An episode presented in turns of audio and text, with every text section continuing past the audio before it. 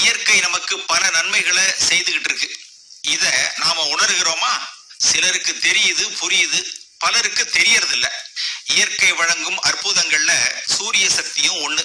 வெயில் மேல படணும் வாங்க சூரிய ஒளிக்கு நோய்களை குணப்படுத்தும் ஆற்றல் உண்டு. நம்ம பெரியவங்க யோகா பயிற்சியாளர்கள் இயற்கை வைத்தியர்கள்லாம் சொல்லுவாங்க சூரிய நமஸ்காரம்னு. சூரிய ஒளியில் இருக்கும் ஏழு நிறங்களும் உடம்புக்கு தேவையான ஆற்றலை தருகின்றன. எல்லா விதமான சிகிச்சை முறைகள்லயும் சூரிய சிகிச்சை ஓர் அங்கம். இதுல வைட்டமின் டி உள்ளிட்ட உடலுக்கு நன்மை தரும் சத்துக்கள் நிறைந்திருக்கின்றன. நம்ம உடல் ஆரோக்கியத்துடன் இணைந்திருப்பவை பஞ்சபூத சக்திகளான நிலம் நீர் காற்று ஆகாயம் நெருப்பு. நம்முடைய இன்றைய வாழ்க்கை முறை மாறி போயிடுச்சு. அல்லது மக்களும் மாத்தி யோசிக்கிறாங்க.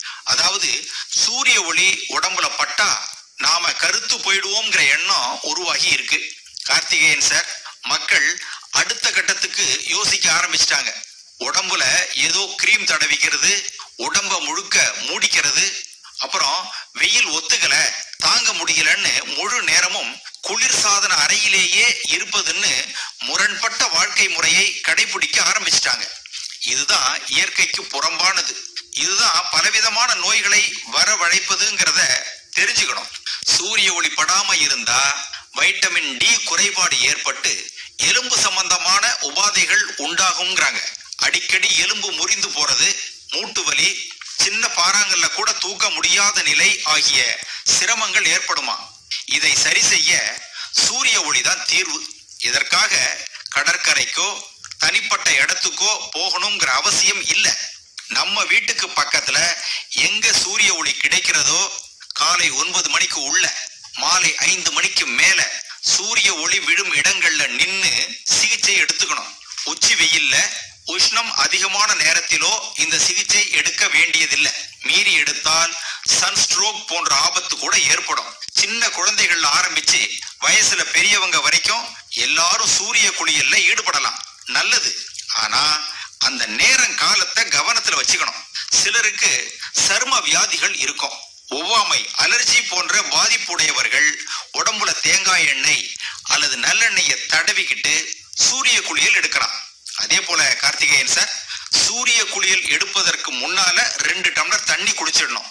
இளம் வெயில் நல்லதும்பாங்க. பிறந்த குழந்தைகளை கூட காலையில இளம் வெயில்ல கொஞ்ச நேரம் லேசா காமிச்சிட்டு எடுத்துட்டு வந்துருவாங்க. அவ்வளவு நல்லது. பொதுவா சூரிய ஒளி முப்பதுல இருந்து நாற்பத்தி ஐந்து டிகிரி கோணத்தில் விழும் இடத்துல சூரிய குளியல் எடுக்கணும். நேரடி பாதிப்பை தவிர்ப்பதற்காக இப்படி சொல்லுவாங்க.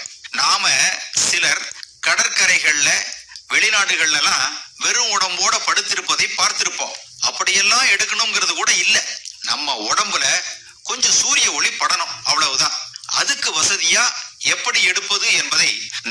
முடிவு செய்துக்க வேண்டியதுதான். தலையில் ஈரத்துணியை கட்டிக்கிட்டு சூரிய குளியல் எடுக்கலாம். இது நேரடியான உஷ்ண பாதிப்பை நீக்கும். தோல்ல நிறமி வேறுபாடு உடையவர்கள் மருத்துவர்களின் ஆலோசனை பெற்று சூரிய குளியல் எடுத்துக்கலாம். சிலருக்கு ஒவ்வாமை உண்டாகும்.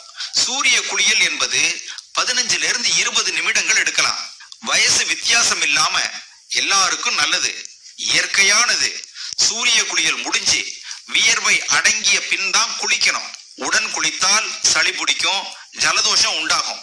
சூரிய சிகிச்சைக்கு பிறகு தண்ணீர் குடிக்கலாம். ஐ சேர்ந்த பானங்கள் வேண்டாம். சரிதானுங்களா? இப்படிக்கு மடல் மாணிக்கம்.